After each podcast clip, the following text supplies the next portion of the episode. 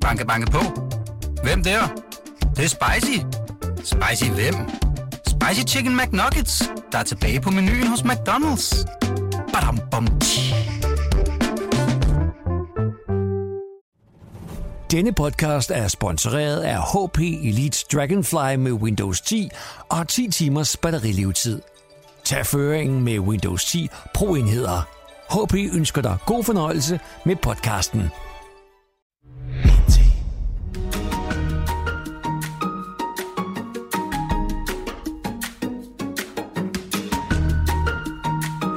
Så er det igen blevet den tid på ugen, hvor du har tunet ind på Q og K.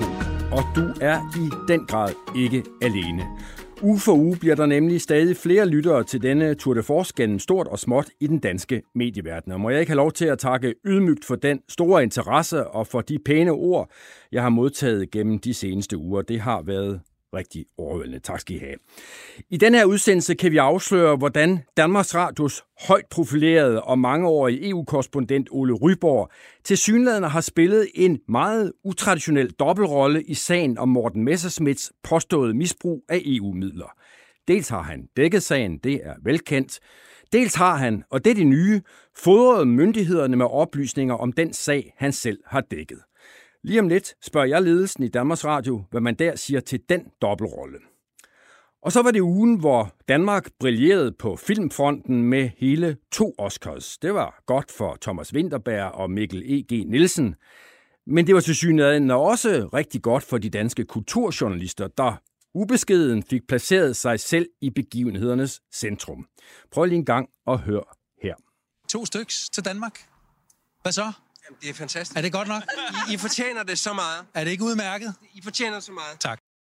Og det var altså øh, TV2's Jesper Steinmetz, vi hørte her, øh, og han er med fra New York lidt senere i udsendelsen. Og jeg vil spørge ham, om den form for begejstring er journalistik efter bogen, eller om man som nøgtern reporter skal holde sig selv lidt mere ude af den begivenhed, man dækker.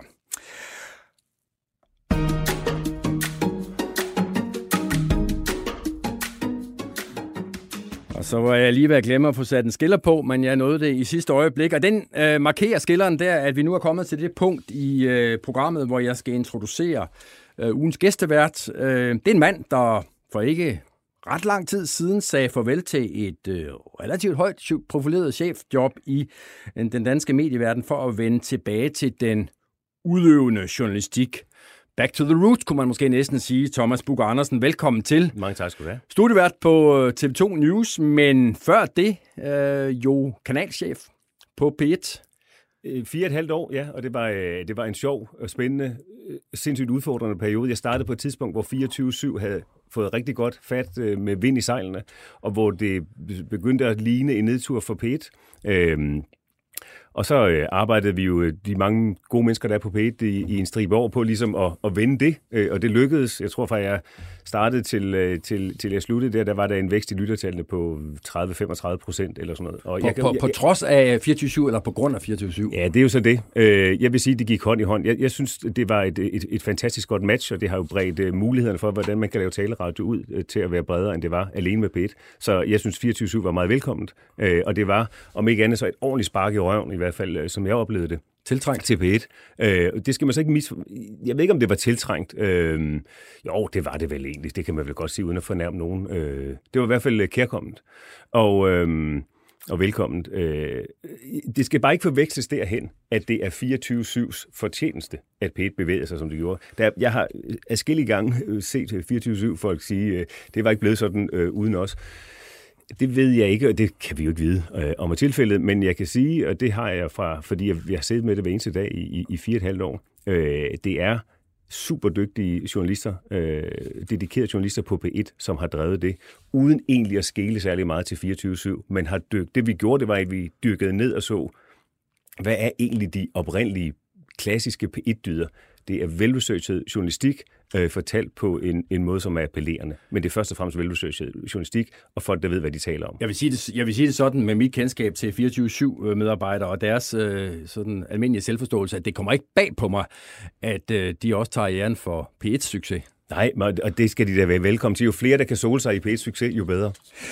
Uh, men hvorfor så, altså kanalchef på P1, uh, du, man er ikke generaldirektør i Danmarks Radio, det er man ikke, men, men, men man er rimelig højt placeret. Hvorfor dette skridt ned ad stigen? Ja, men uh, for det første betragter jeg det egentlig som et, et, et skridt ned ad stigen. Men Ej, jeg vil hierarkisk sige, er det vel, ikke? Uh, i, altså at være vært på TV2 News? Ja, og så fra at være chef på, på det, P1. det er et andet type job. Ja. Altså jo, altså i, i hierarkiet, hvem der har hvilke beslutningskasketter og, og, og, og kompetencer på, på den måde er det. Men øh, udfordringsmæssigt journalistisk øh, på ingen måde. Altså, jeg kom også langt væk fra journalistikken, den daglige journalistik, øh, i de der fire og et halvt år som øh, page-chef.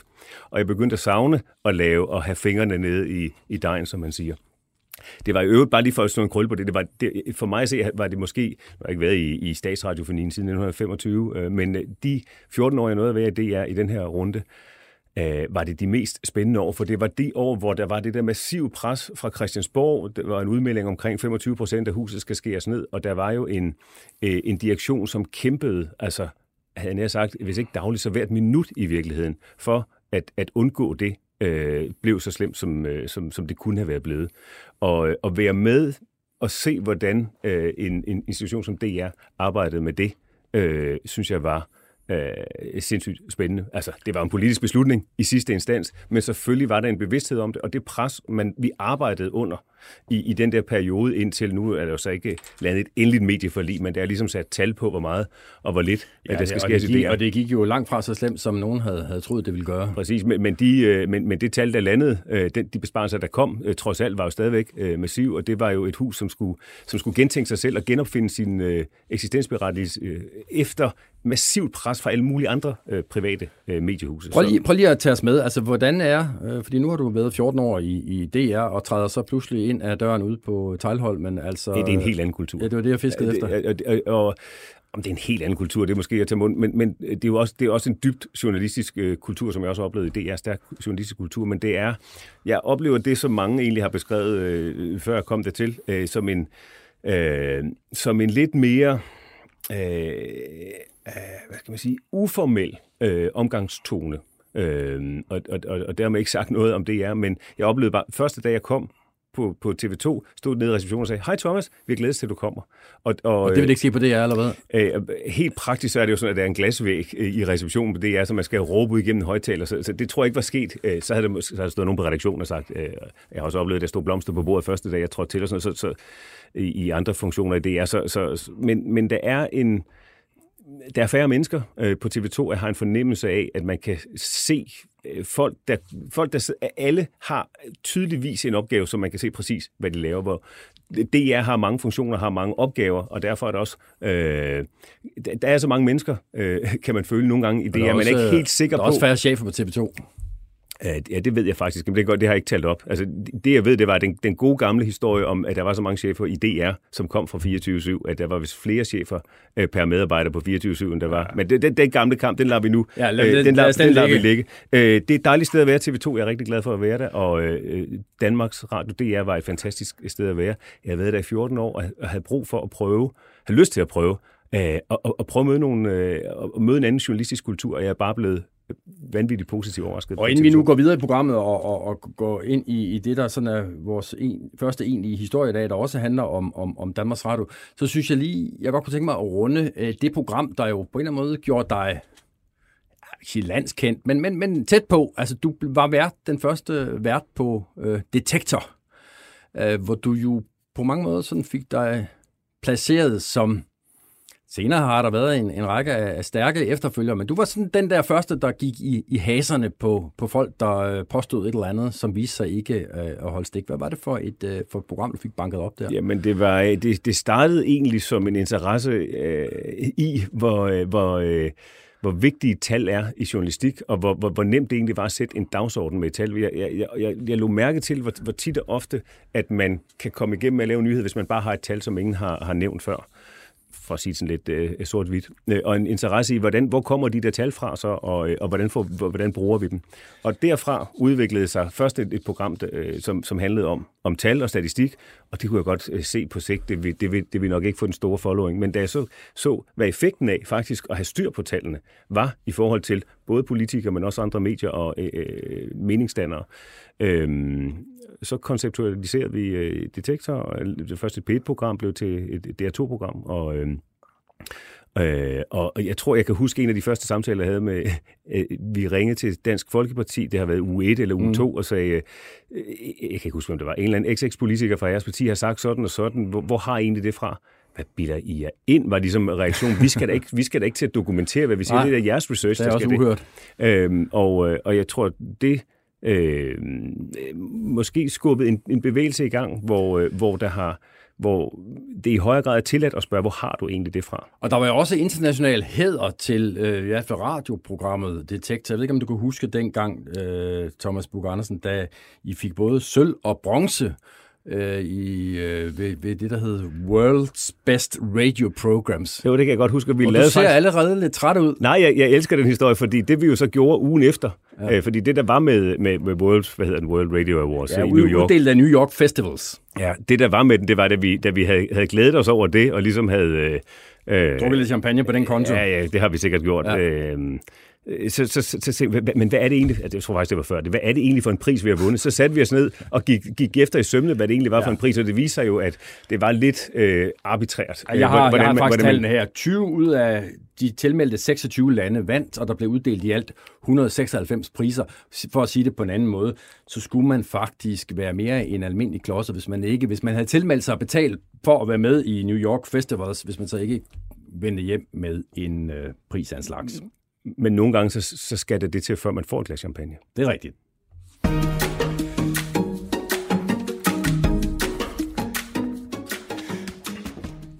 Thomas, du har jo flere gange i din karriere, det siger næsten sig selv, været øh, midt i en research, hvor du er kommet undervejs med et eller andet, som du tænker, det var, det var pokkers det her, jeg kan nok vide, om det overhovedet er, er i orden og, og lovmedholdigt og, og sådan noget helt generelt, hvad kunne under sådan en research få dig til at tage fat i øh, myndighederne og sige, hør lige her, øh, jeg er kommet under værs med, med det og det? Det er jo sjovt ledende spørgsmål, når man har hørt introen af, af programmet. Jo, jo, men, men, men, men det, det, det er fair nok. Ja. Men, men, men så, så, så, så, så udtal dig om den sag, ja. du ved, vi skal have den i baghovedet. Ja, men det, det, den vil jeg ikke udtale mig om, for den har jeg ikke hørt detaljerne øh, i endnu, men jeg vil sige, når, hvis, jeg, hvis jeg er på sporet af noget, som er, øh, som jeg kan se, okay, det er det på kant med loven, eller måske øh, ret tydeligt er øh, i strid med loven, øh, så vil jeg fortsætte min research øh, så langt, som jeg overhovedet kan, inden jeg begynder at dele de oplysninger med andre. Med mindre naturligvis, jeg kan se, der er menneskers helbred eller øh, liv, eller noget, som er i fare på den ene eller på den anden façon, så, så vil jeg nok gå til myndighederne og sige, hey, det her, det her, det her er der måske noget, vi skal være øh, opmærksom på. Men øh, min nysgerrighed, og måske og egentlig også min forfængelighed, og lyst til at løfte historien med de ekspertkilder og, og andre kilder, man kan trække ind, øh, og så præsentere det, øh, er så stor, at det, det, det vil jeg gå med først. Og så kan det jo være i anden runde, at de myndigheder, som så har en interesse øh, kunne, øh, i det, vil henvende sig og sige, ved du hvad, øh, hvis du kan fortælle det der, så kunne vi godt tænke os at se dokumentation for det, fordi det, det er en del af den sag, vi efterforsker. Og der, som du allerede har antydet, når jeg stiller det her spørgsmål, så er det fordi, at øh, det vi skal se på nu, det er øh, Danmarks Radios øh, behandling af en sag, der jo har fyldt ganske meget øh, de seneste øh, fem år. Øh, sagen om øh, den danske, danske folketingsmedlem, øh, tidligere europaparlamentariker Morten Messersmiths påståede misbrug af, af EU-midler. Den 16. oktober 2016 bringer Danmarks Radios øh, tv-flagskib, nyhedsflagskib, 21 søndag, en, en, en meget stort anlagt øh, nyhedshistorie, reportage, øh, lavet af Ole Ryborg, øh, Danmarks Radios EU-korrespondent, der har givetvis også været flere journalister med, der handler om, at Danmarks Radio nu kan afsløre nye detaljer, nye for Morten Messersmith belastende detaljer om, hvordan han angiveligt har misbrugt nogle EU-midler. I det indslag øh, fremgår det, at øh, Olaf, som er myndigheden, øh, det, så kan man sige revisionsmyndigheden, efterforskningsmyndigheden, på de kanter, der ligesom er sat i verden for at undersøge, om der sker øh, uregelmæssighed, om der sker øh, snyd og svig og den slags, øh, de er, fremgår der i indslaget, gået ind i sagen. Det, der derimod ikke fremgår af indslaget, er, at selv samme Ole Ryborg øh, har været hos Olaf fire dage før og givet dem øh, de oplysninger, som han har øh, til det indslag, der altså så løber hen over skærmen den 16.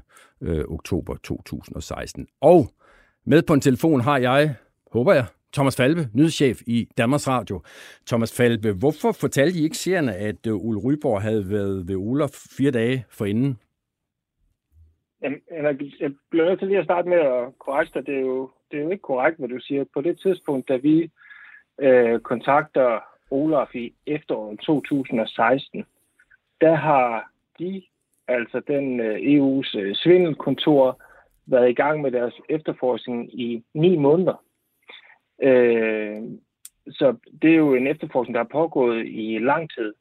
Grunden til, at vi kontakter dem, det er jo fordi, at det øh, har været vigtigt for os at få bekræftet på kamera fra øh, en talsperson fra Olof, at den efterforskning pågår.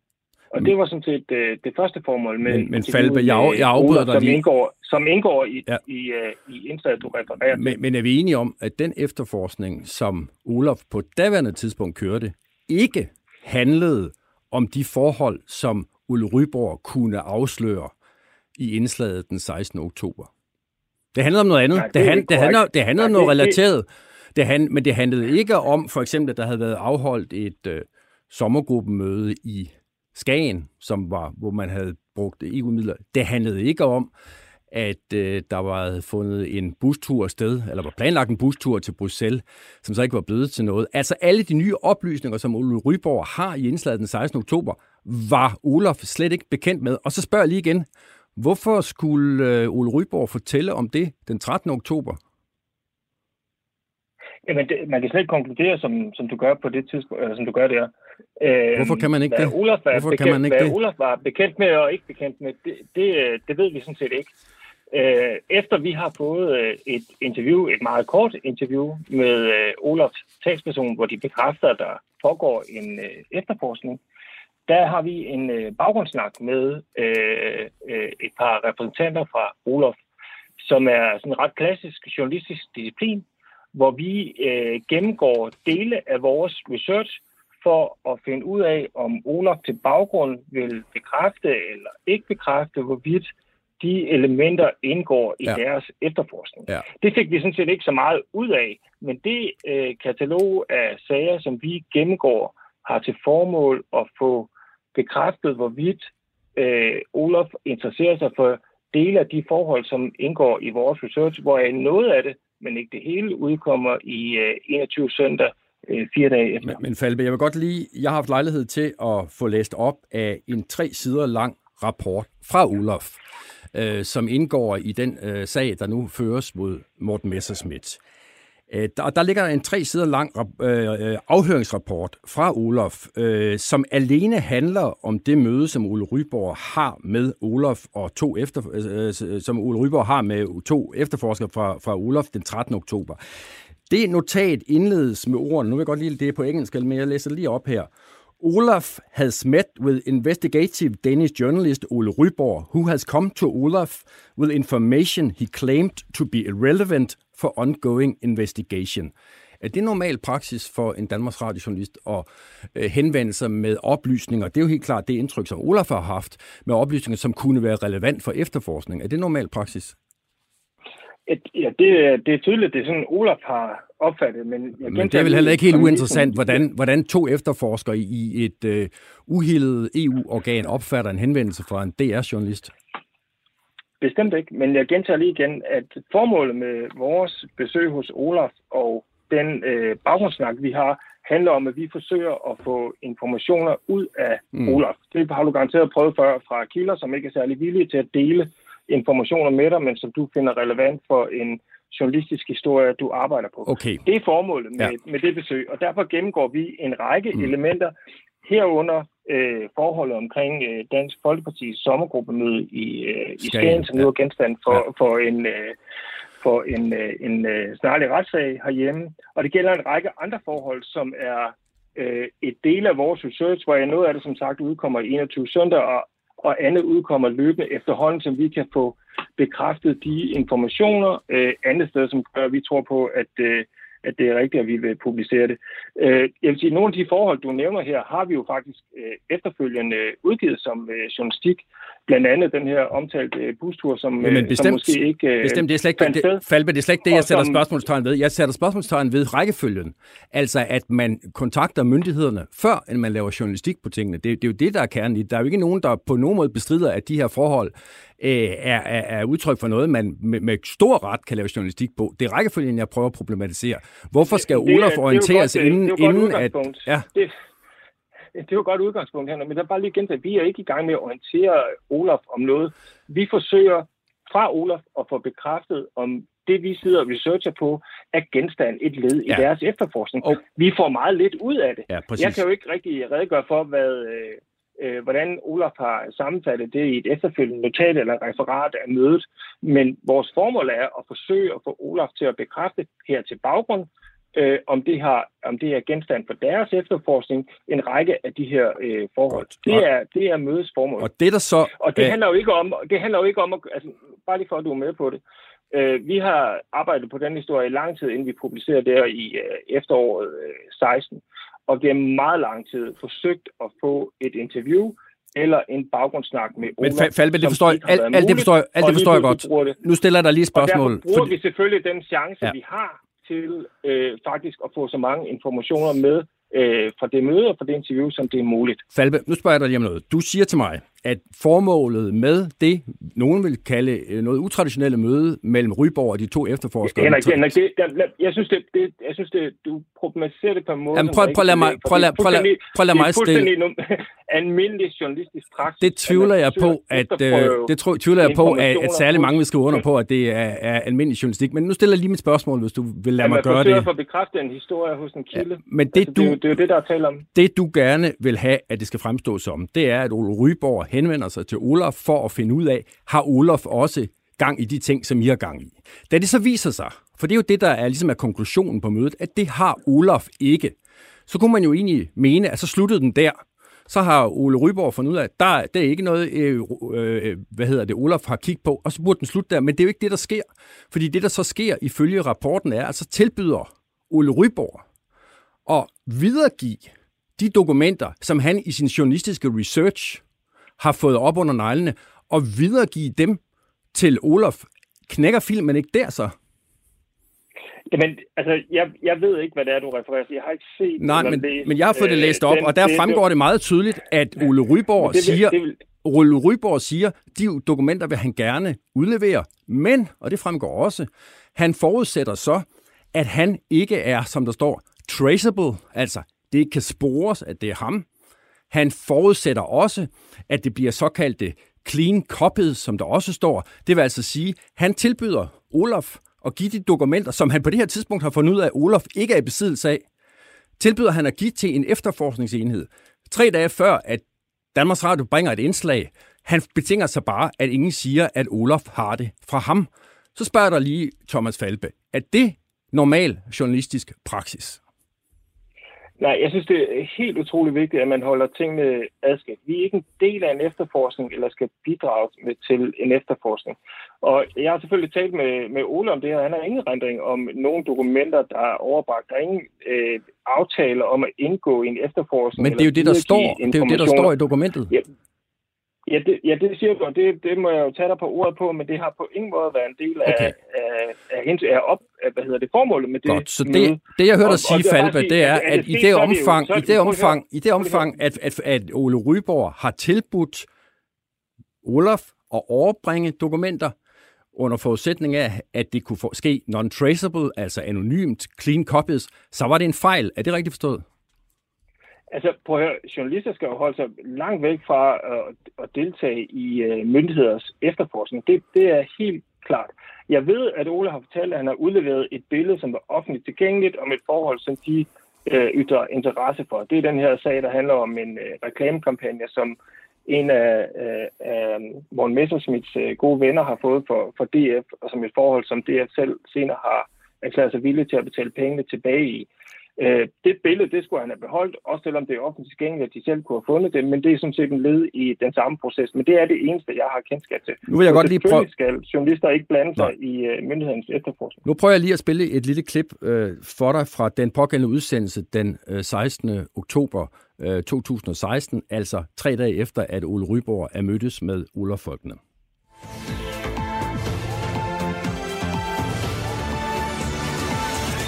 Anklager mod Morten Messerschmidt og Dansk Folkeparti om misbrug af EU-midler tager til.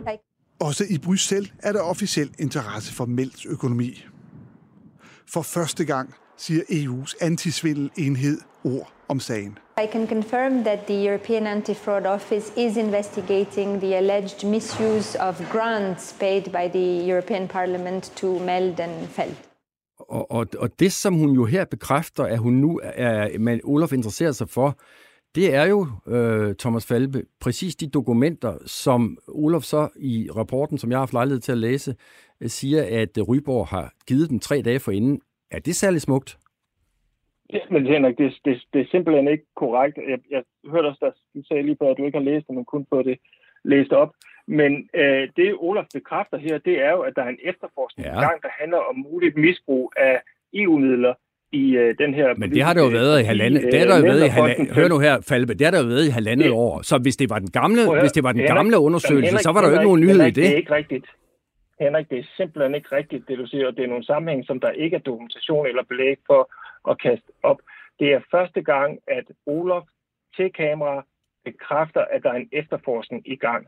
Det eneste andet bekræftelse har været, havde været en øh, nogle, øh, tid øh, tidligere, hvor Ekstrabladet har fået et skriftligt kort citat, øh, som siger noget af det samme. Det er første gang, og vi har brug for at få det. Vi laver fjernsyn, og vi har brug for at få øh, den bekræftelse på kamera. Og det, hun siger, talspersonen for Olaf, er, at det er korrekt, at der er en efterforskning i gang i Olaf om mulig misbrug af EU-midler i Meldt og Felt. Det er det, hun siger. Det har intet at gøre med de forhold, som du forsøger at binde det sammen så, til. Det er simpelthen ikke korrekt. Så det, du siger, er, at Danmarks Radio den 16. oktober 2016 bringer et indslag om øh, nogle helt nye forhold, øh, som angiveligt belaster Morten Messersmith rigtig meget. Så hører man et klip med en talsperson fra Olof, der siger, at vi øh, efterforsker nu det her.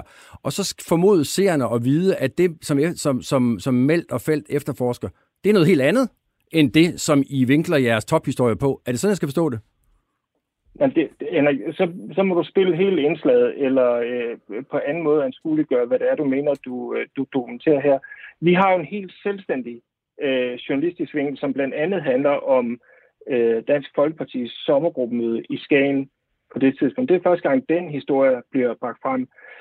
Det øh, Olaf bekræfter i indslaget, det er, at der pågår en efterforskning af øh, muligt misbrug af EU-midler i Meldt og Felt. De siger ikke andet. De siger ikke noget om konkrete forhold eller konkrete aspekter af det, og det lægger vi heller ikke til grund øh, i den måde, vi bruger dem på. Så vi hvis... lægger vores egen research øh, frem.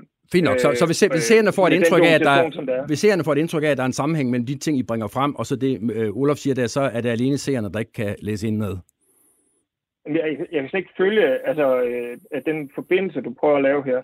At Olaf bekræfter, at der er en efterforskning i gang, det, det, altså, altså, det er en relativt banal ting, men vigtigt, at det ikke var noget, vi påstår eller andet, men noget, de siger selv. Derfor indgår det jo som en dokumentation, at der pågår en, en efterforskning af mulig svindel. Så bringer vi nogle journalistiske, i et relativt langt indslag, som jeg husker det der for, for fire og et halvt år siden, med en række forhold frem, øh, hvor vi mener at have tilstrækkeligt med dokumentation til at kunne, øh, kunne lægge det frem for seerne enkeltvis, sag for sag. Altså, det mener jeg nok, man kan skille Okay, lad os, lad os lige vende tilbage til det der med at overbringe dokumenter. Øh, du siger, at det er en fejl, øh, hvis Ole Ryborg har overbragt øh, et Facebook-klip med, med, med, øh, med, med Messersmith til, til Melderfelt. Men altså, ifølge den rapport, som jeg har haft lejlighed til at stiftet bekendtskab med, der fremgår det, at det ikke indskrænkede sig bare til det. Der var også nogle dokumenter fra Skagen gruppemødet, der var nogle dokumenter for den her bustur, der var nogle dokumenter øh, og i forhold til et engagement, som Morten Messersmith havde haft med Nikolaj Bø, en mand med hvem han øh, havde drevet noget, der hed Sang- og Salmeselskabet, og som også havde fået nogle EU-penge. Øh, øh, Ole Ryborg præsenterer også efterforskerne i Olaf for et billede med Messersmith, hvor øh, Ryborg gør øh, de her efterforskere opmærksom på, at her sidder Messerschmidt vist med en meget dyr rødvin. Det fremgår af øh, afhøringsrapporten, at, at Ryborg mener, at den er mindst 200 dollar øh, dyr. Er det, en, øh, er det en opgave for en DR-journalist at fylde efterforskere med den slags oplysninger og viderebringe den slags dokumenter? Jamen, øh, Henrik, vi, vi prøver lige igen. Det, vi går igennem med Olaf, sag for sag, en lang række øh, øh, aktiviteter, elementer, som en del af vores meget omfattende research af alle mulige forskellige ting, der er sket i at sige af Melderfelt. for at få øh, Olof til at bekræfte, om hvert enkelt element er en genstand for deres efterforskning. Det siger de faktisk ikke rigtig noget om. Det er meget lidt, vi egentlig får ud af det møde, fordi de vil hverken bekræfte eller afkræfte. Men vi forsøger jo at få dem til, altså vi prøver at fiske informationer ud af dem, ja. for at høre, om de vil fortælle os noget om de forhold, som, som vi sidder og arbejder på. Der er dele af det, du refererer, som er udkommet som selvstændige historier hos os, hvor vi mener, at vores dokumentation er tilstrækkelig, og der er dele af det, som vi har valgt ikke at offentliggøre, fordi vi ikke mente, at vi havde tilstrækkelig dokumentation i den sidste ende til at kunne lave en journalistisk historie for det. Men det er alt sammen en del af en efterprøvning ja. af vores research hos den myndighed, der sidder har fået til opgave at efterforske den her mulige svindel. Men er det også en del af efterprøvningen, jeg prøver lige at spørge en gang til, er det også en del af efterprøvningen at så overbringe dokumenter, forudsat at man kan forblive anonym? Øh, under ingen omstændigheder, men, men det er også det, jeg prøvede at sige tidligere. Vi skal holde øh, tingene meget klart adskilt her, og det er vigtigt. Og når jeg så at, fortæller dig, øh, at der er blevet overbragt mere end et, det, det er mere end det der Facebook-billede, der er blevet overbragt. Nu, nu har jeg nævnt fem eksempler, og det er alt sammen noget, der ifølge det her, jeg har haft lejlighed til at, at høre om, det her, den afhøringsrapport, er overbragt af Ryborg til Olaf Folkene. Hvad siger du til det? Jamen, altså, det, jeg har jo talt grundigt med, med Ole om det her, og det er der, det har han heller ingen erindring om, skulle være sket ud over øh, det tilfælde med det print fra... fra okay, så det er, det er de to, efter, det, det er de to efterforskere, der det, tager fejl? Det, det siger jeg ikke. Jeg, jeg har ikke set det, du refererer til. Øh, så jeg ved ikke, hvilken kontekst eller hvordan det er fremstillet. Men lad os lægge til grund, at det er rigtigt, så vil sige, det er en klar fejl. Det skal vi ikke gøre det må stå for Olafs egen regning og bidrage og finde deres egne øh, materialer efterforskning. Hvis de på baggrund af noget, vi har publiceret, finder anledning til at tage en sag op efterfølgende, som øh, man må formode er sket i visse tilfælde, at det, som ikke bare vi, men også andre medier har bragt frem, så er det fuldstændig fint, men det er jo ikke en del af øh, hvad skal man sige, en baggrundssamtale eller vores research, som skal lægges til grund og blandes ind i deres efterforskning. Og hvilke, det er helt klart. Og hvilke konsekvenser får det, hvis det viser sig, at øh, den, øh, øh, det referat, som de to efterforskere fra Ulof, som jo ikke har noget som helst kendskab til danske medier og øh, danske politiske forhold, altså, som de har, hvis den viser sig at være rigtig? Jamen, det kan jeg jo selv, selv klart ikke svare på. Jeg, jeg kender ikke det dokument, du refererer til. Det eneste, jeg har forholdt mig til, det er, hvad, hvad du fortæller mig, at du har fået, fået læst op. Så det må jeg jo kigge på, hvis, øh, hvis det bliver muligt at se på det. Okay. Jeg vil godt lige her til afslutningsvis øh, lige øh, drøfte øh, lidt, hvad, hvad, hvad en sag som denne her gør sådan for den, den sådan almindelige troværdighed af den journalistik, I laver på, øh, på, på det her område. Og jeg talte lidt tidligere på dagen med øh, Dansk Folkepartis øh, tidligere Europaparlamentsmedlem Anders Vistesen, der i øvrigt også var sigtet i den her sag, men som i sidste uge, i modsætning til Morten Messerschmidt, fik et, øh, en, en, en tiltaleopgivelse, som det vist hedder. Altså ikke, ikke, der kommer ikke nogen sag mod ham. Prøv lige at høre, hvad han siger om den måde, som Danmarks Radio har, efter hans opfattelse, drevet øh, journalistik på i den her sag. Jo, men altså, jeg har jo oplevet Danmarks Radio have en meget øh, proaktiv øh, interesse i den her sag. Altså, øh, jeg blev jo sådan først rigtig involveret i den i forbindelse med Danmarks Radio Breaker, det her op mod efterårsferien i 2016. Og der synes jeg nærmest, det var sådan en, en personlig indignation, der drev øh, de journalister, der sådan kontaktede mig omkring det, og også meget sådan... De, de virkede meget personligt involveret i det i hvert fald. Når du siger proaktiv, hvad mener du så? Nå, men altså, jeg havde for eksempel den oplevelse, at øh, jeg stod og var ved at give øh, interview til TV2 om sagen, og, og der blev jeg nærmest passet op af en fotograf og en journalist fra Danmarks Radio, fordi de simpelthen var så forhippet på, at de ville have min kommentar til sagen, at de nægtede at anerkende, at jeg stod midt, øh, midt i et kamerahold fra TV2's side. Men er det ikke fair nok? Altså, Danmarks Radio faldet over, hvad de mener er en, en stærkere og en god historie, og så, så kæmper de for, for den? Det er fuldstændig fair, at man har nogle journalister, der bedriver deres arbejde. Mit indtryk var nok hos Danmarks Radio mere end de resterende journalistkorps, der jo også beskæftigede sig meget internt, øh, indgående med den her sag, at deres øh, motivation virkede meget personligt drevet. Det var lidt ligegyldigt, hvad man, hvad man fortalte dem, hvad for nogle papirer vi gav dem, så kørte de de samme øh, vinkler, som de sådan set havde besluttet på forhånd. Vi kan i dag øh, afsløre her i programmet, at øh, Ole Ryborg, som er Danmarks Radios øh, mangeårige øh, korrespondent i Bruxelles, indfinder sig hos øh, Olaf, altså den her kontrolmyndighed øh, internt i, i EU, medbringe nogle oplysninger, som er nye for Olaf, og han gør det få dage inden, at han øh, breaker øh, sine historier om, hvad, hvad i Melterfeldt-sagen. Øh, hvad tænker du om det? Jeg tænker, at det virker øh, på mig lidt underligt. Altså, det er fair nok, hvis man journalistisk har en, en, fundet en god sag, synes man, at man gerne vil formidle den, men at man sådan ligefrem selv øh, anmelder en sag for efterfølgende og, og rapporterer på landstækkende tv, at, øh, at nu kører der altså en eller anden form for strafretslig proces. Det vil jo svare til, at jeg gik ud og anmeldte øh, i det her tilfælde Ole Ryborg for øh, vold nede i byen, og efterfølgende så kunne skrive på Facebook, jamen, jeg ved, der kører en meget alvorlig straffesag, for jeg har selv indgivet den til Randers politi, ikke?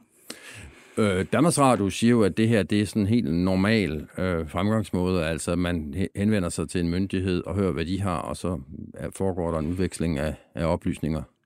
Ja, altså som jeg har fået oplyst det her i forbindelse med, med den her sagsbehandling, så er det jo ikke bare udveksling af oplysninger, det er jo, at man proaktivt har, har henvendt sig og, og har bedt om at, at, at give oplysninger i sagen, altså lave en ny anmeldelse i sagen. Og det er i hvert fald ikke øh, en journalistisk praksis, jeg har stødt på andre steder i, i, øh, i, øh, i Danmark. Hvad siger det dig om, øh, kan man sige, DR i almindelighed og Ole Ryborg i særdelesheds øh, engagement i den her sag? De siger mig, at de må synes, det er meget væsentligt, at før det her oplysning overhovedet bliver kommer til offentlighedens kendskab, altså før man overhovedet har fortalt historien, der har man ment, at det var relevant at gå ned og anmelde Dansk Folkeparti øh, for det her. Og når man så samtidig så ser på, hvordan en række af de her øh, ting, som Danmarks Radio bringer ind i Olaf efterforskningen, de er endt, så må man jo sige, at jeg er jo bare glad for, at alt det, der for eksempel handlede om mig, det er pure blevet afvist. Det, der også undrer mig det er jo, at Danmarks Radio har jo tydeligvis adgang til Olaf-rapporten, den har de citeret fra flere gange i deres udsendelser. Men alle de ting, der er blevet dementeret i Olaf-undersøgelsen, det har de på intet tidspunkt bragt en berigtigelse af. Og jeg vil da sige, hvis man som journalist har brugt så meget energi og så meget tid på at fortælle om ikke bare et sommergruppemøde, men en række sager, 5, 6, 7, 8, 10 tilfælde, øh, så vil jeg da sige, hvis så snart man fik den her rapport i hende, som man jo har fået udleveret, jeg har den ikke engang, øh, så vil jeg da nok øh, vælge at dementere de ting, eller klarificere i hvert fald, at nu er det så blevet undersøgt, og det viste sig så, at det var der ikke noget om alligevel. Og hvordan vil du have, at vi skal tro på, at du ikke bare sidder og farvet, fordi du selv har haft øh, bagenden på komedie? Jo, men altså, jeg synes jo egentlig, at jeg har taget sagen meget pænt. Nu er den jo blevet afsluttet. Den har kostet mig en politisk karriere, og den har kostet mig mit, øh, mit levebrød. Men, men øh, man behøver jo ikke at tro på mig. Jeg kommer til at søge agtindsigt i den her sag, og når den forhåbentlig går igennem, så kan jeg jo bare fremlægge øh, de her dokumenter. Øh, det tager jo desværre lidt tid i sådan et retssystem som det danske, men, øh, men det skal nok komme den dag. Og de dokumenter, som du vil søge agtindsigt i, det er så nogle af de dokumenter, som vi allerede her på programmet kan afsløre en, en smule af, altså i forhold til øh, hvilken rolle, som øh, Ole Ryborg har spillet. Jeg vil i hvert fald sige, når jeg har set dokumenterne øh, igennem den øh, strafferetlige prisme, som jeg jo har været igennem, og heldigvis er blevet opgivet for mit vedkommende, så er der mange ting, jeg ikke kan genkende i den måde, medierne, og særligt Danmarks Radio, har fremstillet det på. Og der vil jeg jo gerne give øh, den brede befolkning muligheden for at danne sig sit eget indtryk, når de får adgang til de fulde dokumenter, og det er ikke bare de håndplukkede ting, som for eksempel Danmarks Radio har taget ud af dem. Men det er vel det, at øh, den dommer, der nu går i gang øh, i, i sagen mod din kollega Morten Messersmith, det er vel det, han eller hun skal øh, gøre? Desværre ikke, fordi Morten, altså desværre i den forstand, at, at det Morten Messersmith jo er blevet anklaget for, er jo kun et lille delmængde. Alt det andet bliver jo ikke en del af den retssag. Og derfor så synes jeg faktisk, fordi den her sag har fulgt så meget, fyldt så meget som den har, og fordi der er så mange ting, jeg egentlig synes, der har været ufortalte, at, at man også fortjener at høre den anden side af alt det, som nu er opgivet. Er det Danmarks Radio skyld, at din karriere, politiske karriere, du siger det selv, er, er, er, er brast sammen? Nej, altså, det er jo, det er jo øh, det, man kan jo ikke sige journalister, det er journalisters skyld. Jeg har bare, synes bare, det er øh, påfaldende, hvor, øh, hvordan Danmarks Radio har drevet den her sag. Altså med meget lidt mangel på objektivitet. Det er jo ikke nogen hemmelighed, at det er Danmarks Radio og Ekstrabladet, der har været de drivende kræfter i den her sag. Men jeg havde næppe troet, at jeg her på bagkant skulle sige, at Ekstrabladet har været langt mere lødige og anstændige og, og objektive i deres dækning, end Danmarks Radio har været. Og det er bestemt ikke, fordi jeg er begejstret for Ekstrabladet heller. Men, men der er bare, øh, synes jeg virkelig, øh, nogle principielle grænser, som Danmarks Radio har, har overskrevet i den her sammenhæng. Og hvad er det for nogle principielle grænser, bare lige for at få det trukket op? Jamen, det er jo for eksempel det her med, at, at, øh, at man, man, man har undladt informationer, når man har haft adgang til privilegerede informationer, der kunne have givet et mere helstøbt billede. Det er, at man selv har anmeldt øh, os til Olaf, uden at gøre opmærksom på det i sin dækning. Det er jo hvad skal man sige, hele den journalistiske øh, modus operandi, man har brugt, som jeg i hvert fald ikke har mødt fra andre journalister i hele det her Melterfedt-kompleks. Ja, sagde altså Anders Vistisen, og for en ordens skyld skal vi måske lige præcisere, at nogle regulære anmeldelser er der altså ikke tale om, øh, med, som vi også har beskrevet tidligere i, i programmet. Jeg ved ikke, øh, jeg ved ikke Falbe, om du her afslutningsvis har en, en, en kommentar til, altså her har vi jo i hvert fald en politiker, der siger, at øh, Danmarks Radio har, har valgt side i, i, i den her sag. Ja, jamen altså, prøv at høre, det er jo, vi har jo bedrevet journalistik. Jeg er glad for, at du selv lige øh, finder anledning til, at vi har ret den øh, mindre fejl. Der, vi har på intet tidspunkt øh, anmeldt forhold til en myndighed. Det er ikke vores opgave, det er heller ikke det, der er sket. Det er simpelthen ikke korrekt. Øh, Anders Vistisen siger også, at der er en række forhold, der er blevet dementeret, og vi i øvrigt skulle have øh, opført os uanstændigt eller ikke været objektive. Det er jo nogle meget abstrakte anklager, som kan være svære at svare på, når der ikke bliver peget på konkrete fejl, konkrete journalistiske historier, som vi øh, har, har udgivet, hvor man kan anvise, at der er noget, der er forkert. For det er jeg ikke stødt på endnu, øh, her øh, fire og et halvt år inde i øh, dækningen af den her sag. Øh, journalistik og straffesager er jo ikke det samme. Øh, og vores opgave er at lægge journalistik frem, som vi mener, vi har øh, belæg for at kunne dokumentere. Og det har vi jo gjort i en række forhold. Også det, der involverer Anders Vistisen øh, personligt som, øh, som medlem af Melderfelt, hvor der er jo nogle forhold, hvor DF selv har været inde og sige, at der vil de betale penge tilbage, fordi midlerne ikke er blevet anvendt i overensstemmelse med EU's retningslinjer. Så jeg synes også, du skylder at sige, hvor er det konkret, at der er begået fejl, eller vi ikke har været objektiv, eller på anden vis ikke har opført os journalistisk ordentligt i dækningen af den her sag. For det har jeg ikke hørt endnu. Thomas Falbe, øh, nychef i, i Danmarks Radio. Tak fordi du tog den her jo relativt lange omgang med øh, vores medieprogram i dag. Øh, og øh, jeg kan ikke sige tak til Vistisen, fordi han var inde i studiet lidt tidligere på dagen. Øh, hvad siger du, Thomas Bug Andersen, når du sådan sidder og hører hele den her debat? Øh, ikke at jeg skal gøre dig til overdommer, men øh, har, Danmarks, har Danmarks Radio et problem? Ja, øh, jeg synes egentlig, Thomas, altså først og fremmest vil jeg sige, at Thomas Falbe, han øh, har jo den pointe, og det synes jeg er vigtigt, det er jo sådan set kerne argumentet, hører jeg fra Thomas Valpe, at øh, det er ved at efterprøve deres research. Det er fuldstændig legitimt for mig. Selvfølgelig skal de det, og det, øh, og det er jo det, de, den bestræbelse, de er ude i. Hvis det så er tale om, at de ikke at anmelde, som, øh, som Vistisen siger, men de overgiver nogle øh, information og oplysninger til Olaf, som bliver en del af efterforskningen, og de så efterfølgende fortæller historien, at Olaf er i gang med det, og det er foregået anonymt. Mm så er det på kant, synes jeg, med, med god presseetik, og det synes jeg sådan set også Falbe siger, øh, at det er en fejl, hvis øh, det er det, der har fundet sted. Det er han bare ikke enig i, øh, at det er det, der har fundet sted. Ole Ryborgs udlægning er åbenbart en anden. En anden. Øh, og så det står lidt, synes jeg, tilbage ord mod ord. Det er Olaf og og Ole, så at sige, ord mod øh, ord, om hvorvidt det har været, om de oplysninger har været afgørende eller en ny karakter for, øh, for, øh, for, for, for Olaf. Øh, så så det, det, det er den store, jeg synes, det er svært, når, man ikke, når vi ikke har Olaf med. Øh, til at, at spørge lidt ind til, at vi kun har det citat, som du har nævnt der. Den sidste ting, jeg vil sige, det er omkring Anders Vistisen. Jeg synes egentlig, at han har en pointe i det her med, at øh, når man laver en, en dækning, som, øh, som er meget massiv, og den har været meget massiv, jeg synes, DR's dækning har været fremragende på det her, så, så jeg synes ikke, der er noget at lade DR høre. Øhm, men når, man har, når, man, når der er mange anklagepunkter, og det så viser sig i, den, i, i de endelige anklageskrift, at der er kun Øh, en del af det, en mindre del af det, som faktisk bliver løftet til, øh, til, til noget lignende retssag, så har vi en tendens til ligesom, så lader vi det ligge, og så er der nogle sårede, der ligger på marken, som vi ikke får samlet op. Lige i, i, i det her konkrete tilfælde, jeg så øh, Morten Messersmith 21 søndag her forleden dag, hvor han netop nævner det. Altså, jeg, jeg tror ikke, der er nogen, der har... Altså, DF har ikke nogen, der lader noget høre lige præcis den her sag. De har rejst med det pointe masser af gange, men jeg tror, det er et generelt problem, at vi nogle gange lader nogle offer ligge tilbage på marken, uden at få samlet dem op.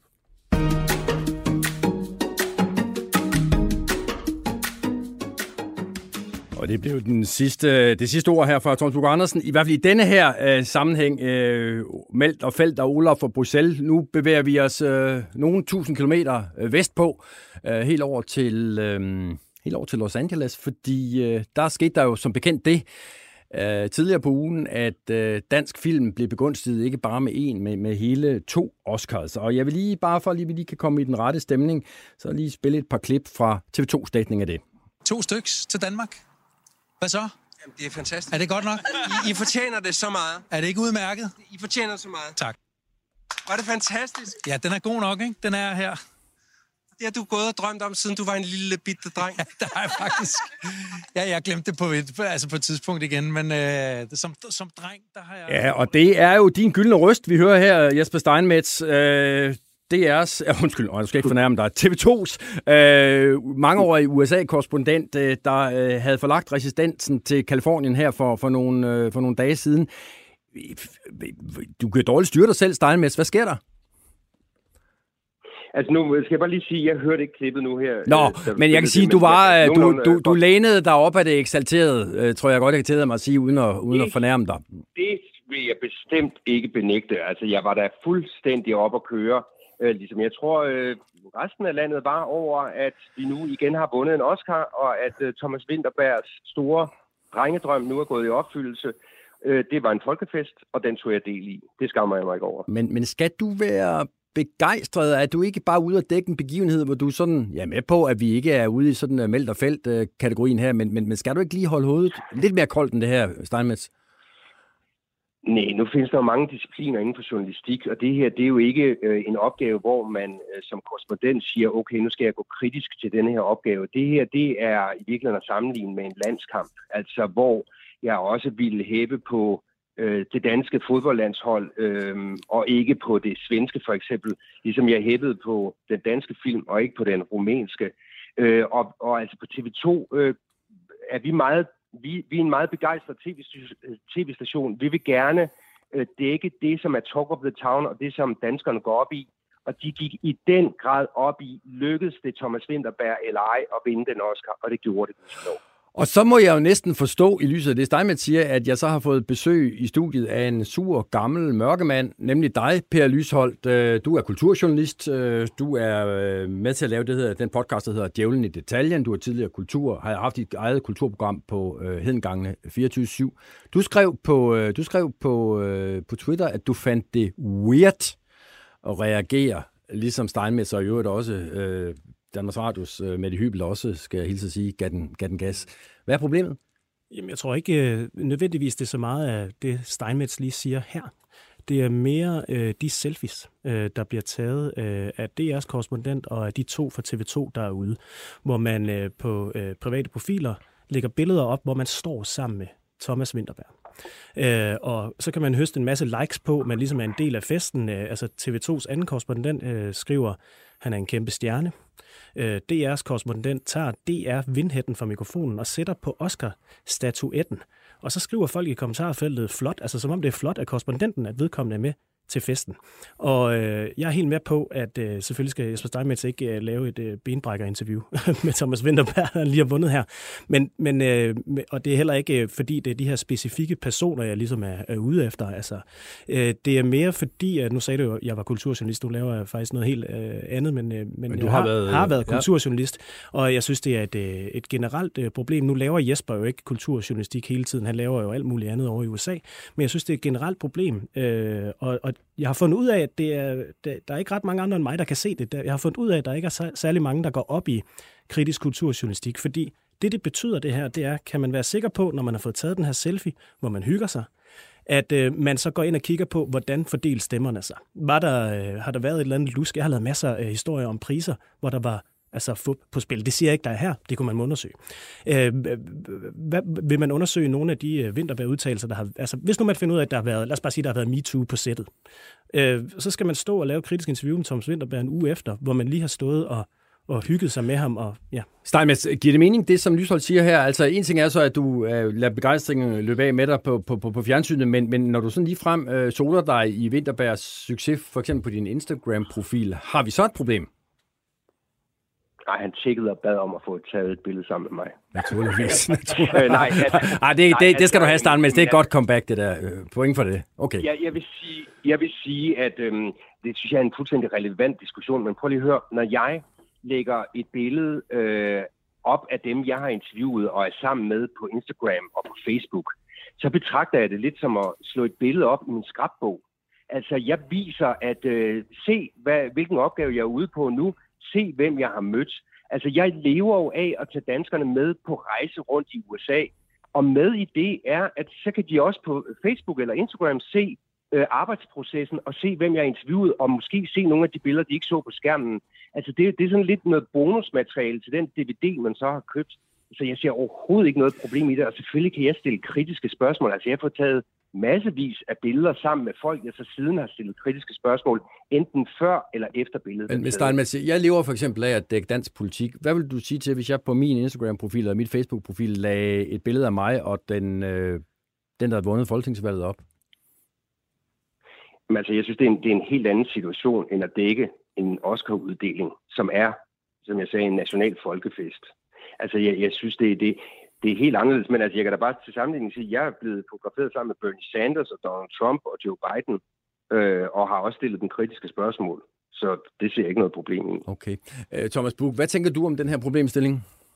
Jeg tænker, at... Øh, du er jo kollega, skal jeg lige for ja, jeg er kollega med Jesper Steinmetz samme og, og, øh, og jeg synes, han er... Først og fremmest synes jeg, han er en fremragende korrespondent, og jeg synes, en af de ting, som han gør rigtig godt, det er, at han faktisk kan øh, skifte mellem forskellige, øh, altså forskellige stemninger. Øh, dækning af stormløbet på kongressen den, den 6. januar var eminent godt. Han var eminent godt tæt på, øh, på, en, på, på, på en journalistisk super stærk måde, og det synes jeg egentlig også dækningen af, af, af Oscar har været et eksempel på, at han ligesom kan øh, blive en del af stemningen, uden at øh, øh, uden nødvendigvis at blive sovset ind i den. Og det er så det der anklagen fra, fra, fra, fra dig, Per, at, at man på en eller anden måde lader sig sovse ind i det.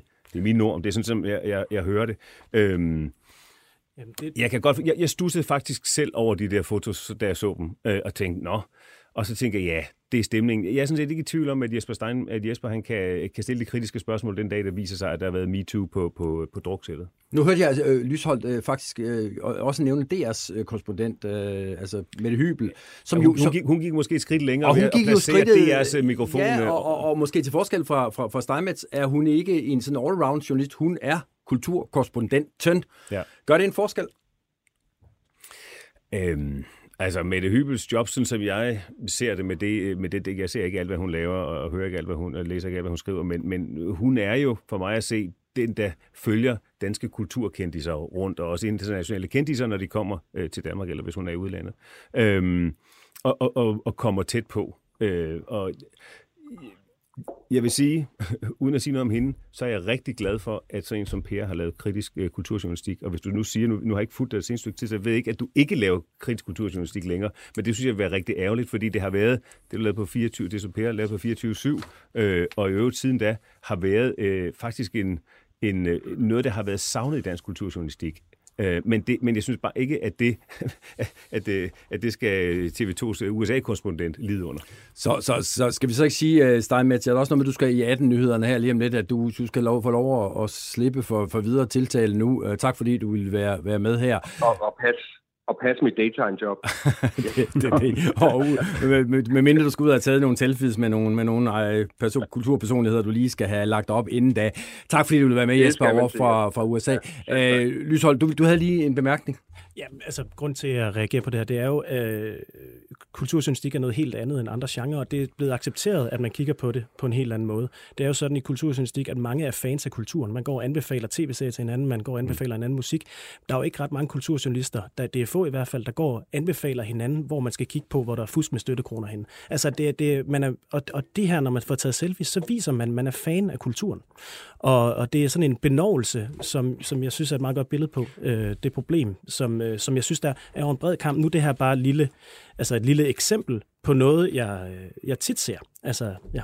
Man kan sige, det, det, det, det jeg ser, du har gjort igennem nogle år, øh, Per Lysol, det er at tage de øh, standarder, som vi bruger i samfunds- øh, og politisk journalistik, og overføre dem til kulturen. Øh, og det, det giver rigtig god, altså de kritiske undersøgende greb, det giver rigtig god mening. Man skal bare være, have for øje, at politik og samfund er noget andet end kultur. Politik og samfund er, det handler om magtstruktur, det er det også på kulturens område, men det, der er særligt ved kulturen, det er, at det er oplevelser. Det, det, kulturen er skabt til, at vi kan opleve noget, så kan der være masser af politisk programmering og øh, kommersielle interesser osv., som, som man kan afsløre og afdække i det.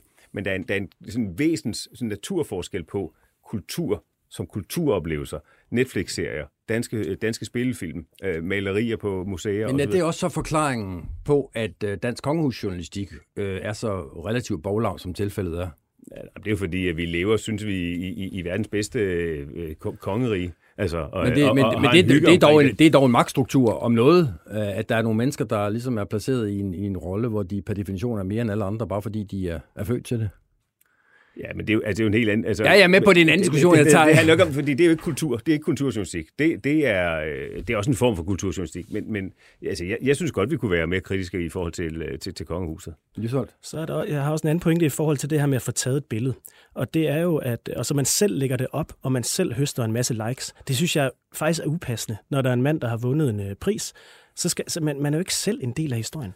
Og så går man ind, og så får man, de har fået sindssygt mange likes, de her mennesker. Øh, det er ikke fordi, jeg er misundelig, jeg- får ikke så mange likes ellers, men, øh, men altså, de får, det vælter ind, og det synes jeg bare er sådan en helt almindelig høflighed. Lad det være med at få taget et billede. Det er sådan noget, fans og børn gør. Altså, det, du, skal, du er journalist, du er ude, og du skal lige ønske tillykke og sige, jeg har lavet et interview, og så skal du ud og lede efter, er der noget, er der noget snask her? Altså, er der, er der noget, vi kan, vi kan undersøge? Og det er den fornemmelse, man ikke får, når man ser de billeder. Du, lige, du får lige en sidste bemærkning. Det, det, fordi det, det, det er den der forestilling der om, hvad journalistik er. At journalistik det er, at man skal ud og finde ud af, er der noget snask. Og jeg synes, som Jesper siger, uh, Jesper Steinmeier siger, journalistik er mange ting. Og det er en, og det er en, en dragt, man kan tage på. Den er vigtig, men det er også vigtigt at se, at der er nuancer.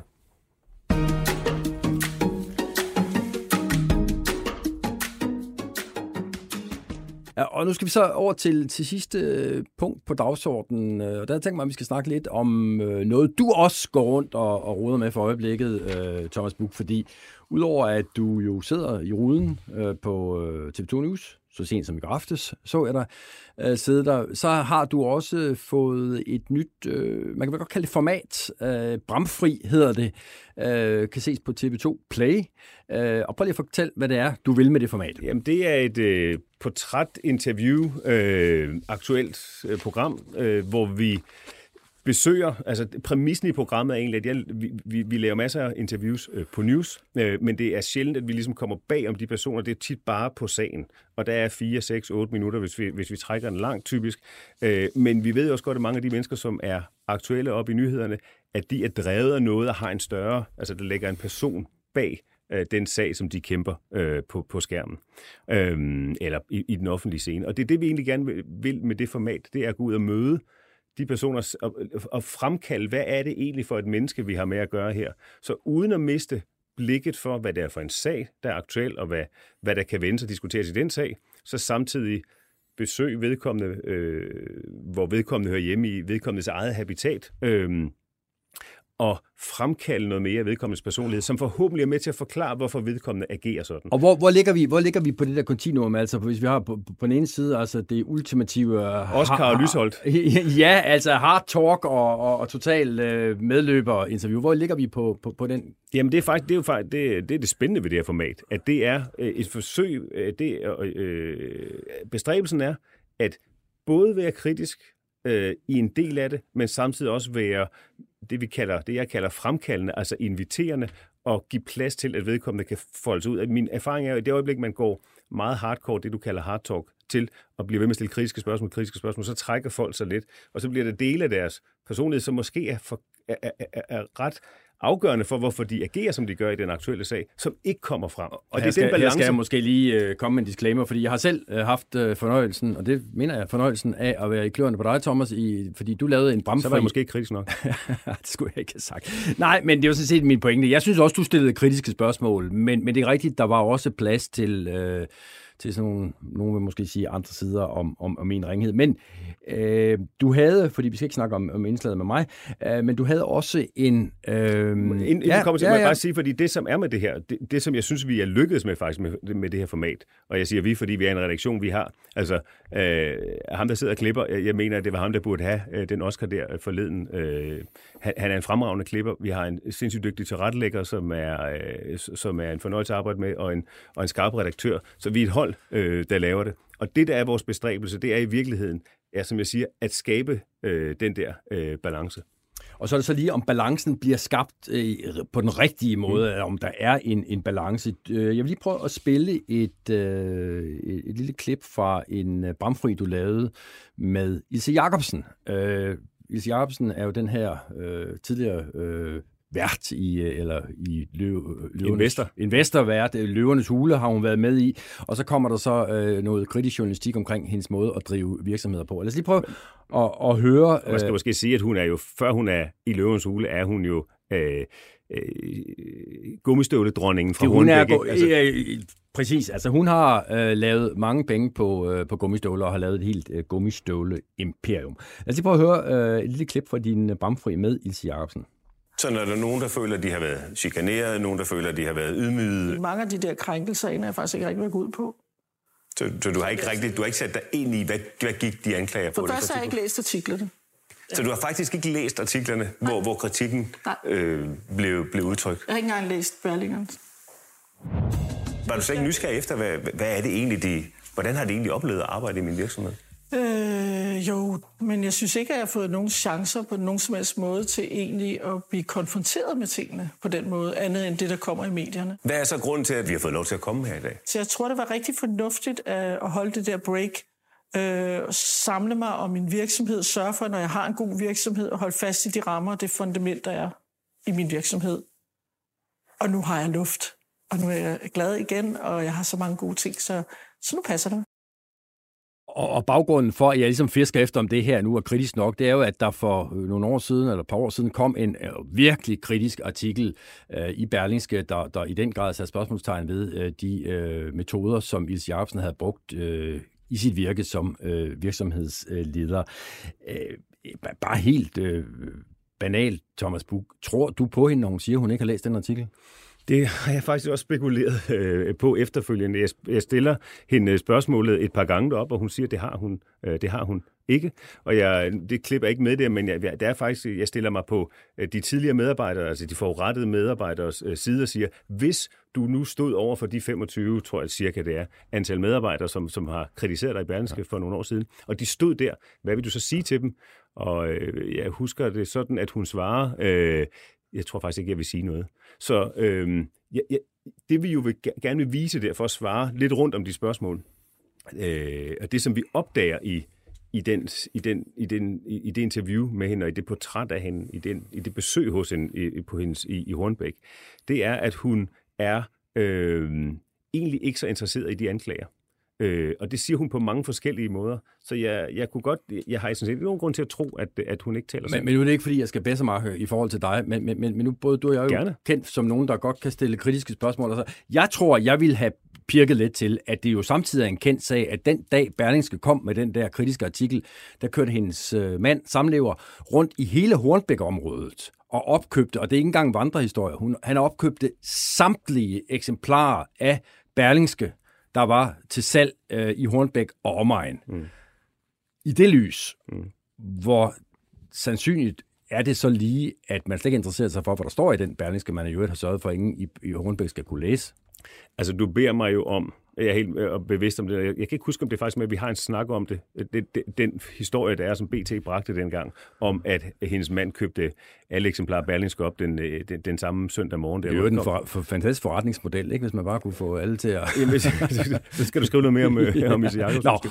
Nej, øh, Øh, jeg, jeg kan ikke huske, om det er med i udsendelsen, fordi vi taler jo sammen, i, vi, vi er i Hornbæk en 3-4 timer, og det bliver til noget, der ligner 15 minutter eller sådan noget. Så, øh, så det har hun også øh, sin forklaring på.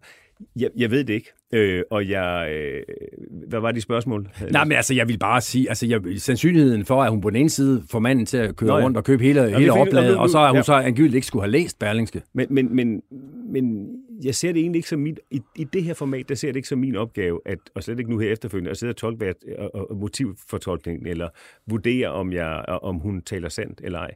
Jeg synes, den udsendelse i sig selv giver et, et, det er et studie. Det er et karakterstudie af Ilse Jacobsen. Øh, og jeg håber, at øh, det er så retvisende for, hvem hun er, at man, når man har set det, altså har, så kan man bedre forstå, hvorfor hun handler, som hun gør, siger, som hun siger. Men, men en, der mener, at du burde have lagt snittet øh, betragteligt anderledes, det er Simon Bensen. Han er virksomhedsredaktør på Berlingske, og er manden, øh, Øh, der øh, stod bag de der artikler, der øh, virkelig øh, bragte Ilse Jacobsen i, i, i ufør og under kritik her for, for nogle år siden. Um, han skrev en klumme i Berlingske, efter at du havde haft din bramfri øh, ude, at, efter hun kom ud, og, og sagde, at du havde lavet Ilse Jacobsen begå et øh, selvmord på øh, åben fjernsyn, og jeg havde øh, besøg af Simon Bensen der tidligere på dagen, og jeg, jeg spurgte, hvordan man egentlig skulle forstå det der med, øh, at det var et øh, at TV2 påført øh, selvmord, det der. For eksempel siger hun på et tidspunkt, at hun, øh, at hun aldrig har fået lejlighed til at forholde sig til den kritik, som blev rejst i den her artikel i Berlingske. Øh, der synes jeg jo, man som en, øh, en, en god journalist og vært, som, som Thomas Bug Andersen jo er kendt som, synes jeg, man skulle have spurgt, men kan det virkelig passe? Fordi det ved jeg jo, der sad på den anden side dengang. Det passer ikke. Vi havde øh, to øh, dygtige journalister fra Berlingske, der var på et timelangt besøg op hos Ilse Jacobsen og sad sammen med hende og hendes mand og præsenterede samtlige kritikpunkter af den her artikel for dem. Øh, så det passer helt åbenlyst ikke. Så synes jeg også, der er nogle andre ting, hvor det viser, at at, at hun har et meget afslappet forhold til fakta, når hun for eksempel fortæller, hvor, hvor mange sko hun sælger til USA, hvor at, at, at, at jeg synes, at det virker som nogle ekstremt høje tal, som vi måske også godt kunne spørge ind til. Og de her små sådan øh, unøjagtigheder, kan vi kalde dem, hvis vi skal være rigtig venlige, synes jeg måske afs- afspejler noget afslappet forhold til fakta, som jeg synes, man som vært skulle gå hårdere til. Men der vil der måske være dem, der siger, jo jo, men der er forskel på at lave benhård, hardcore øh, virksomhedsjournalistik, som du har bedrevet op på Berlingske, og så lave et format som Bramfri, der har som ambition at bringe mennesket bag historien frem. Er det ikke en fair pointe? Jo, og det synes jeg er en rigtig fair pointe. Jeg synes også, at konceptet er et godt koncept. Jeg synes jo, på, på mange måder, synes jeg jo tit, at vi journalister er alt for dårlige til at modtage kritik og, at at høre på folk, hvordan de har oplevet det var at komme gennem vridemaskinen i medierne. Det synes jeg kun er sundt og godt, øh, at, at vi på nogle øh, øh tidspunkter også lærer at lytte til, hvordan folk har oplevet det. Men for at det skal blive en kvalificeret samtale, vi skal have om, hvordan medierne behandler folk, synes jeg jo også, at vi skal gå til de her mennesker og få dem til at forklare præcis, hvad det var, de synes. Det synes jeg, at den her udsendelse på ingen måde formåede. Det blev bare en, en måde, hvor Ilse Jacobsen fuldstændig uimodsagt kunne få lov at komme med hendes fremstilling af, hvad der var sket dengang med artiklerne og i hendes virksomhed. Men, men hvis nu det havde været dig, der havde været vært på, på den her udsendelse, så havde du jo, gætter jeg på, stillet en række spørgsmål, som ikke havde bragt mennesket frem i hende, men som havde efterladt hende i den der forsvarsposition, hvor vi ikke så mennesket. Det, det er meget muligt. Det kan jeg jo ikke, det kan jeg jo ikke afvise, hvordan vores, øh, vores, vores kemi har været. Jeg kan jo godt se, at, det, at der, der var noget, hvor du, hvor du fik Ilse Jacobsen til at tale, som Thomas Buk Andersen fik frem her. Øh, og, og al ære respekt for det. Jeg synes jo, problemet kommer, når det bliver, at, at Ilse Jacobsen får lov at reducere de problemer, der var helt uh, dokumenteret i hendes virksomhed, til at hun siger, jamen det kan da godt være, at hun er lidt skrab, hvis nogle medarbejdere spiller kaffe, og hun beder dem om at tørre det op. Det synes jeg er så langt fra essensen af, hvad de problemer, som vi beskrev dengang, var i hendes virksomhed. Altså, hvad var essensen af problemerne? Det var for eksempel meget alvorlige problemer med arbejdsmiljøet. Det var skideballer til folk. Det var folk, der gik ned med stress og, og blev sygemeldt. Det var problemer med, med et hav af arbejdsretlige sager og manglende udbetaling af feriepenge. Et af de grædeste eksempler, synes jeg, var for eksempel en kok, som stoppede efter, at han blev øh, uenig med Ilse Jacobsen og hendes mand om noget på deres øh, kurhotel i Hornbæk. Han fik så et nyt øh, arbejde på et sted i Helsingør, hvor Ilse Jacobsen så efterfølgende ringer til den her nye arbejdsgiver og fortæller, hvor, hvor forfærdelig den her kok er. Det synes jeg jo øh, at, at var, var, var et rigtig grimt eksempel på, hvor hævngærig øh, øh, man kan være som ledelse, og hvor uansvarlig man kan opføre sig. Simon Benson, der er en ting, der undrer mig en lille smule, når jeg læser det her, fordi øh, du, du er jo øh, du forklarer selv, hvordan du i sin tid lod, øh, gav Ilse Jacobsen chancen for at komme til genmæle. Hvorfor skulle Thomas Bug ikke have chancen for at komme til genmæle i din øh, kommentarartikel her? Nu er det en kommentar, jeg skriver om et emne, øh, og, og ikke et, øh, en, en artikel, hvor vi på den måde ligesom øh, normalt hører folk. Øh, vi kommer ikke til genmæle i TV2-artiklen. Det har jeg sådan set heller ikke noget øh, problem med, at vi gør. Jeg, jeg konstaterer bare, at det viser, at man ikke ligesom har ragt ud for at undersøge, hvad der var fakta op og ned. Jeg ser en udsendelse og skriver en anmeldelse af den som en, som en kommentar til, hvordan vi har oplevet forløbet. Men det kunne jo godt være, at Thomas Buk havde nogle øh, forklarende øh, elementer, som, som kunne have øh, gjort din artikel endnu bedre, hvis du havde spurgt ham. Det er, det, det er meget muligt. Altså, jeg undrer mig lidt over, at de i første omgang har henvendt sig til os. Det var os, der sad på researchen dengang og, og, og havde snakket med alle de her tidligere ansatte. Øh, og, og, og derfor kan jeg ikke forstå, hvad det var, at, at, at, at han skulle kunne bidrage med, som vi ikke kender til omkring Ilse Jacobsen. Det, der var... Det, der Nå, var... men nu tænker jeg på, i forhold til, det, du kritiserer hans metode. Burde du så ikke have ringet til ham og spurgt, hvorfor øh, anvender du den metode, som jeg nu kritiserer? Nej, det synes jeg ikke. Jeg synes, at, at man kan tydeligt se i udsendelsen, hvad for en, hvad for en, hvad for en metode han bruger. Øh, jeg synes ikke, at, at, at, at han på den måde øh, behøver at komme til genmæld i forhold til, at, at det er en kommentar, en personlig mening, jeg skriver om det. Hvis vi ville lave journalistik om det, øh, så ville vi naturligvis indhente kommentarer fra, fra de relevante par andre. Det her det er, er, er min mening som, som, en, som en klumme kommentar øh, på Berlingske. Det, det synes jeg ikke er nødvendigt her. Så altså Simon Bensen, der er virksomhedsredaktør på øh, Berlingske og også øh, meningsdanner og øh, kommentarskribent osv. Øh, altså lad os lige rundt det der med, med, at han ikke øh, ringede til dig og bad om kommentar. Altså, det er helt fint. Er, er, ja. ja, det er helt fint. Jeg, jeg, jeg kan fuldstændig forstå Simon Bensen. Jeg har siddet, jeg, jeg kan totalt identificere mig med ham. Jeg har lavet flere øh, historier øh, i min tid i DR, øh, hvor det var en anden vært, der så fik til opgave øh, at løfte en, det efterfølgende interview med, med, med, med hovedpersonen.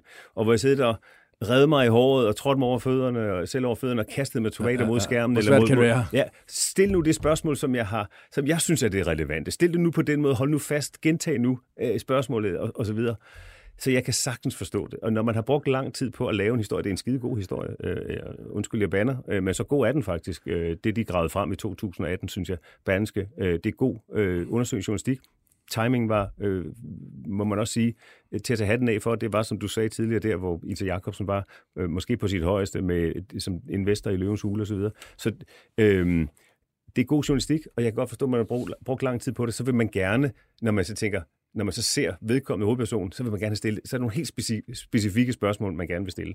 Når det så er sagt, så vil jeg sige, han siger, at jeg går fuldstændig ukritisk til hende. Jeg synes, man skal se det og, synes, og vurdere, om det er fuldstændig ukritisk. Han siger, at det fremgår slet ikke af udsendelsen, hvad det er, hun er anklaget for. Det fremgår ret tydeligt af udsendelsen. Lige det med kokken, øh, tror jeg ikke, vi har med, men alle de andre omkring men, mange Men så er der noget med nogle sko over i USA og sådan noget. Den er heller ikke helt god, vel? Altså, du køber u, u, øh, nærmest ubeset, at der hver, hver hive så mange procent af danske, amerikanske kvinder, der går over i de ja. der gummistøvler og sådan noget. Ja, det vil sige, lige, lige omkring den del, øh, der, der, der, der, der lægger jeg mig sgu fladt ned. Altså, der er ikke nogen i kongeriget, øh, eller han har sagt øh, i, i EU, der er så ærgerlig over, at, at lige præcis det klip kom med. Øhm, okay. Altså, øh, No. Det, det, det, så slipper du for videre, til, så slipper du for videre til det, det, synes jeg er ærgerligt, for det, det, det, ja. det, den skulle vi, det, det skulle jeg selvfølgelig have fanget. Men, men, men bare lige her til sidst, og, og generelt, hvordan har den gamle hardhitter det? fra Detektor det med, at der er en journalist et andet sted fra, der sådan antyder, at du er, altså, du falder lidt af på den, og du er blevet sådan lidt malig og, og boglam på dine gamle dage. Jamen altså, øh, jeg er også et forfængeligt menneske, så selvfølgelig øh, bliver jeg sådan lidt, om så skulle jeg måske, altså, øh, en side af mig, der tænker, skulle jeg have været lidt mere kritisk?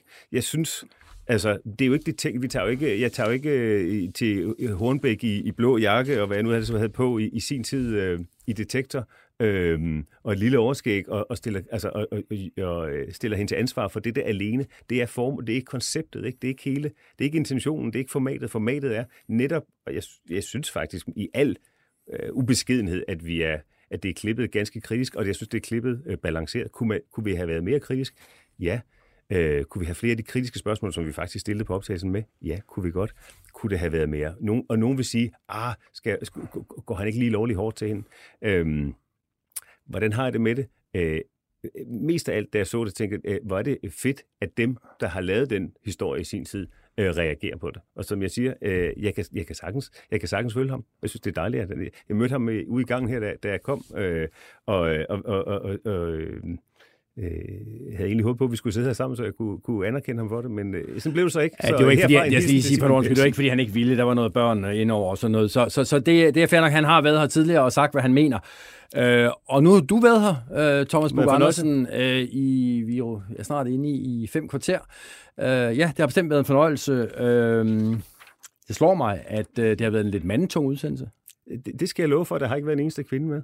Øh, og... Øh, hvis vi, skal sætte, hvis vi skal perspektivere det lidt, så er det jo en diskussion, øh, vi har og, øh, om kønsbalancer og så videre i samfundet, i medieverdenen. Min oplevelse er egentlig ikke, altså vil sige, min oplevelse er, at det her det er sådan en, en, en nærmest en enestående situation. Jeg har ikke, jeg oplever sjældent i mit medieliv, at jeg sidder til møder, hvor der kun er mænd. Nej, og du kommer øh, også fra en institution med adskillige kvindelige chefer og sådan noget. Øh, altså, og, og jeg kan også med hånden Både TV2 og DR, altså, øh, der er mange ja, ja. kvindelige chefer, der er også mange kvindelige kolleger, og jeg synes, det er, øh, det, det, det er fantastisk, at vi er øh, så ligestillede i samfund, selvom der er meget endnu øh, at, at, at gøre på den konto. Men, men kan vi to mænd så ikke her på falderæbet blive enige om, at bare det, at vi har anfægtelsen, trods alt... Øh, jo, men jeg synes, er, er men jeg synes heller ikke, at vi skal blive så rigide, at vi skal sidde for dårlig samvittighed øh, over, at vi har lavet en udsendelse, hvor der kun er mænd. Det skulle da også dejligt bare at være sammen med mænd. Ja.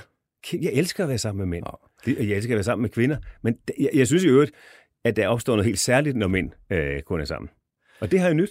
Henrik Kvartrup. Jamen tak, og i lige måde Thomas du, du, Andersen. Du, du sagde jo faktisk, da vi startede, at du havde en lille overraskelse. Ja, men det var bare det der pjat med, øh, det var bare det der pjat med, øh, jeg troede, du ville være væsentligt hårdere ramt af det der med, at øh, det, var, det ikke var noget med den der radiopris. Nå, Ja. Det troede jeg, jeg kunne drille ja. dig. Jeg, jeg, jo, men, den den fik lidt ud, der kender ja, jeg. Ja, ja men øh, øh, det var jeg da også. så, slut, så slutter vi på den. Thomas, tusind tak, fordi tak du kom forbi. Også tak Thomas. til uh, lytterne, fordi I uh, fulgte os i de her uh, fem kvarter. Også tak til min trofaste producer, Rasmus Søgaard, og som altid... Uh, Skriv til os, hvis der er et eller andet, uh, I godt kunne tænke jer at høre uh, i det her program. Uh, vi er at finde både Rasmus og mig på diverse sociale medier.